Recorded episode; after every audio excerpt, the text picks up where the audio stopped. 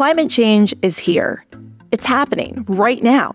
Sea level rise, stronger hurricanes, prolonged drought, but it's not impacting everyone the same way. In fact, a 2001 analysis from the EPA shows that the most severe harms from climate change fall disproportionately upon underserved communities who are least able to prepare for it and recover from things like heat wave, poor air quality, flooding, and other impacts. NOAA released specifics regarding heat-related inequities last summer.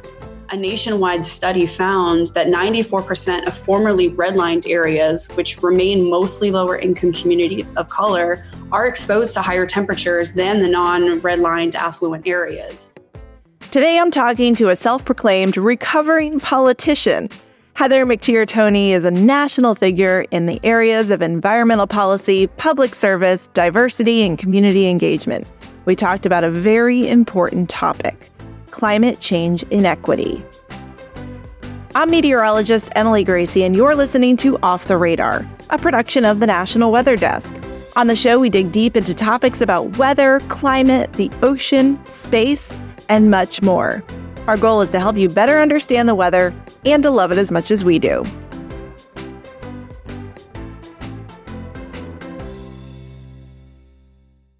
Worried about letting someone else pick out the perfect avocado for your perfect impress-them-on-the-third-date guacamole?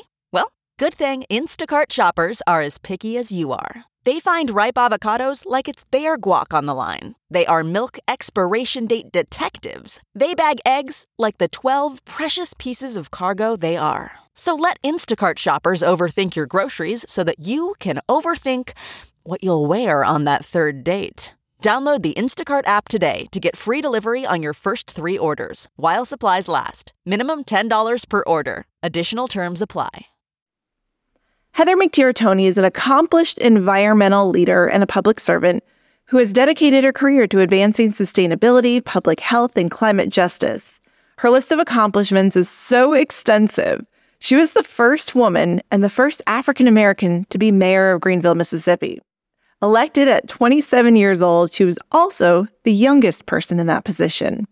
Currently, she's the Vice President of Community Engagement at the Environmental Defense Fund. I loved talking to Heather. Her warmth, her positivity, and passion, it gave me a lot of hope for the future. If you don't know the difference between equality and equity, or if you aren't sure how climate change is discriminating, stay tuned. This episode is for you. So sit back, relax, and get motivated as we go off the radar with Heather McTeer Toney. I want to get a little bit of background on you and how you came into the climate arena, because you don't come from the science background, correct? Absolutely not. I stayed as far away from the science building in college as humanly possible. That was not my strong suit. But I did find that even in places of environment and climate that we talk about, there's a huge people element that's missing. So I came to this from the people perspective and people side. I thought that all environmentalists, seriously, all environmentalists and climate advocates were white people who were vegan and bird watchers and hug trees and wore Birkenstocks. That was my image, because that's what I saw. That's a lot of the imagery that was on Google. When you Googled what does an environmentalist look like? What does a climate activist look like? The images were very singular and I didn't see myself in it. So I never identified myself as being a part of that community. But after working in public service, I served as mayor of Greenville, Mississippi for two terms, 2004 to 2012. And then at EPA, the way that I got there was through Lisa Jackson, who was a former administrator, saying to me, you're doing environmental justice work, right? And it was just really eye-opening, because I thought that working to improve the streets and do economic development had no environmental connection at all, when in reality, the strength and support of our environment and the stability of our climate really undergirded everything that we were trying to do.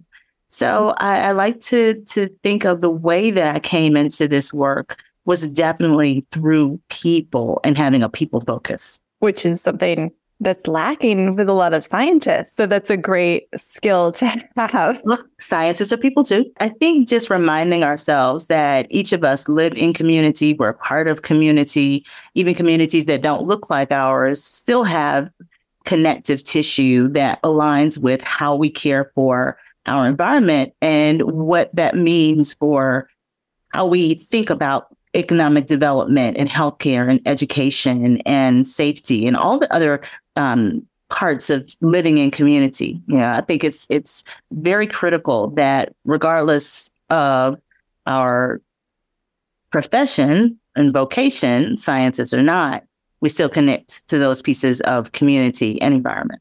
And certainly those two things come together when we talk about climate change inequities, the difference between inequity and inequality. Can you describe that?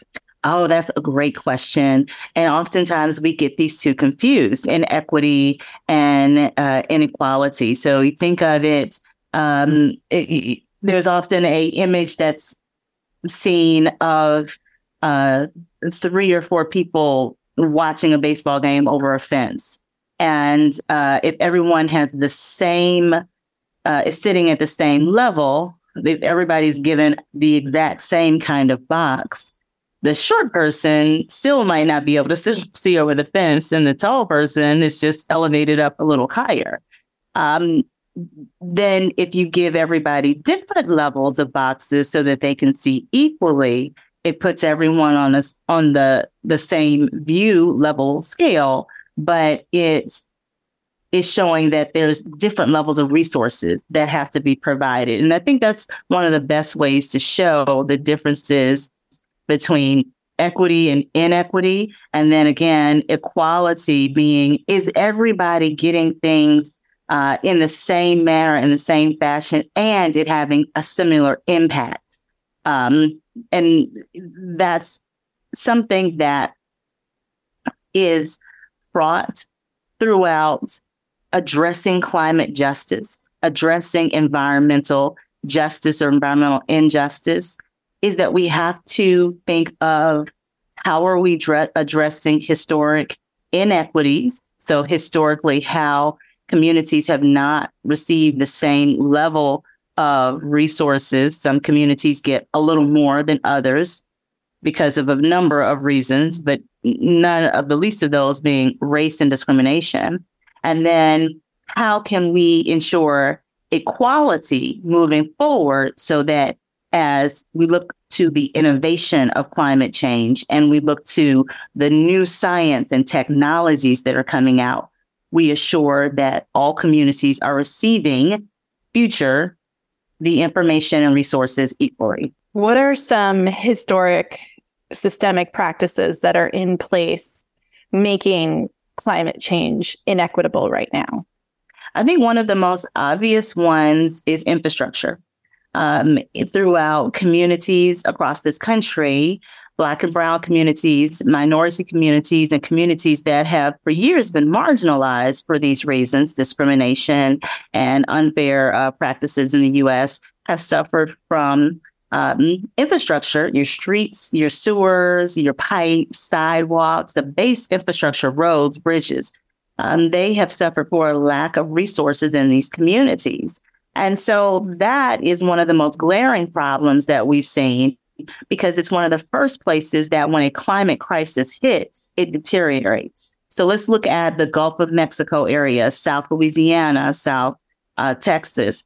These are communities that for years have not only been subject to racial discrimination in the 50s and 60s and early 70s, but they're also communities that did not receive the same amount of resources that their white counterparts received or more affluent areas received. And these are the same communities that are on the front line of the climate crisis. So the first strong wind that comes through, it's going to break down the roads, bridges, schools, hospitals in these spaces, and it happens more and more often. Another area that we see a lot of discrepancy is in housing. Housing discrimination is clearly a part of our history. If we go back and look at redline districts and the federal government's role in isolating Black and Brown communities, putting transportation and highways through communities, walling them off, creating these barriers. It also created zones where more manufacturing facilities were located. So if we look at the old redline maps from the 30s and 40s and can begin to identify where loans weren't given because of the color of the people who were living there, and where we can see the placement of manufacturing facilities like coke plants and petrochemical facilities and landfills. That has a direct correlation today to the environmental health of communities.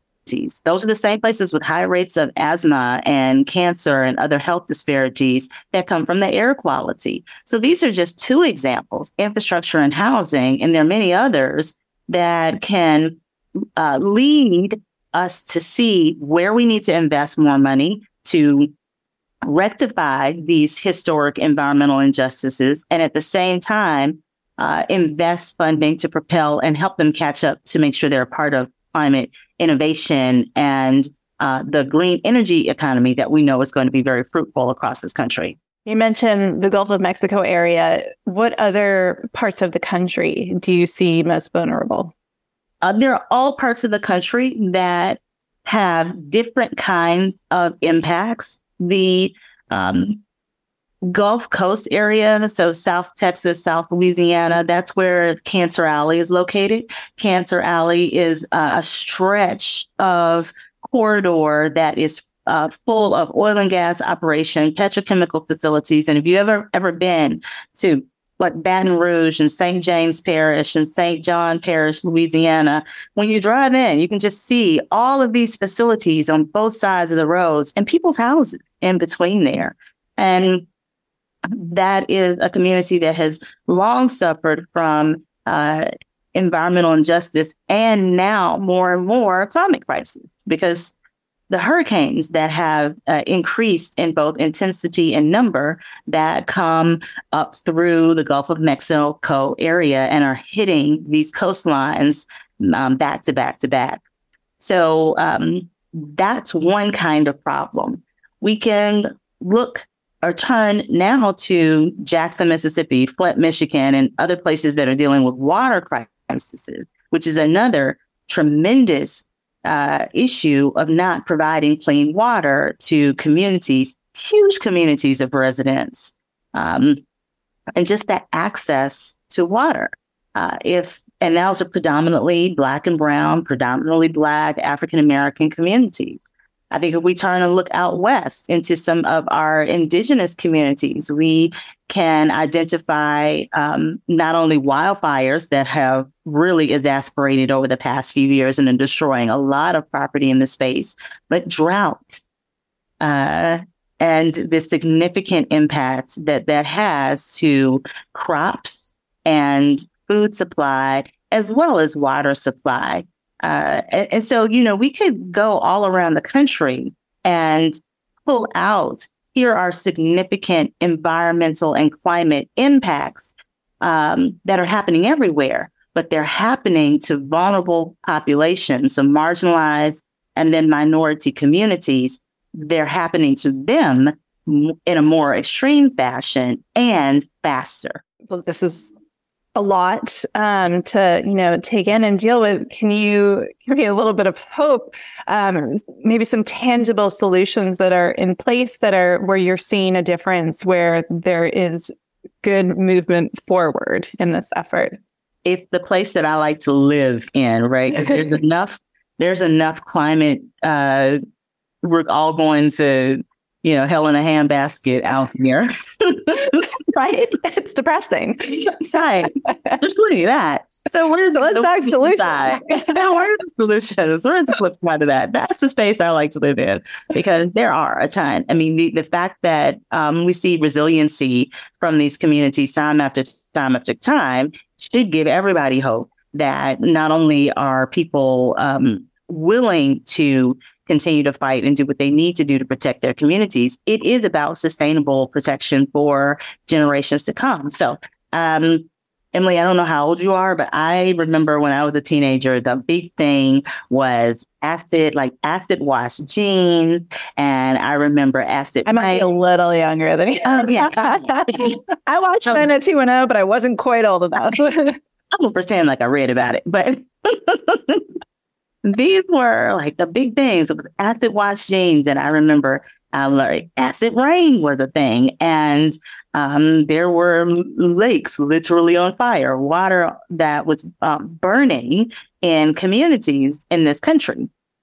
And today, if I were to ask my children what acid rain is, or what does it look like, or what do you think it is, they have to pause for a second. It's something they've read about. And I think that in and of itself should give us hope that there's stuff we've done. Like, we've had the ability to fix some things through regulation, through education, and through creating pathways to use the science that our amazing scientists come up with, and then turn that into sound policy that helps us to protect human health across this country. And so the awareness of not only the climate crisis as a significant issue around the world has also created solutions that are working. They're really working. We don't know those terms today like we did 20-some odd years ago.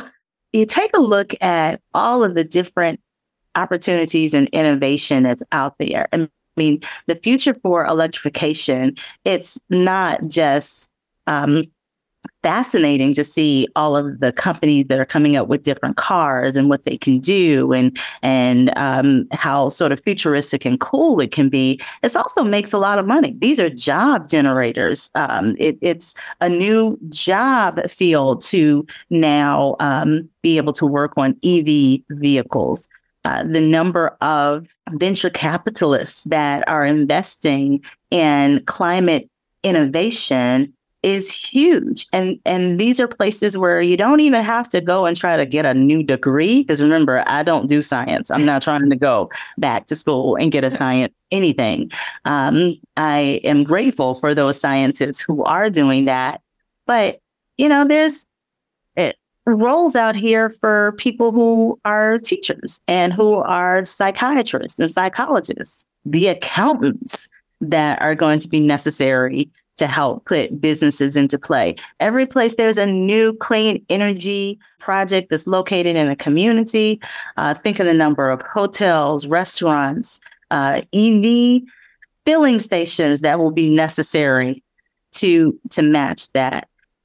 So there are a number of different opportunities that are out here that make this a absolutely phenomenal new industry and really a transformative time to create both wealth and improve health throughout our nation's local cities and towns.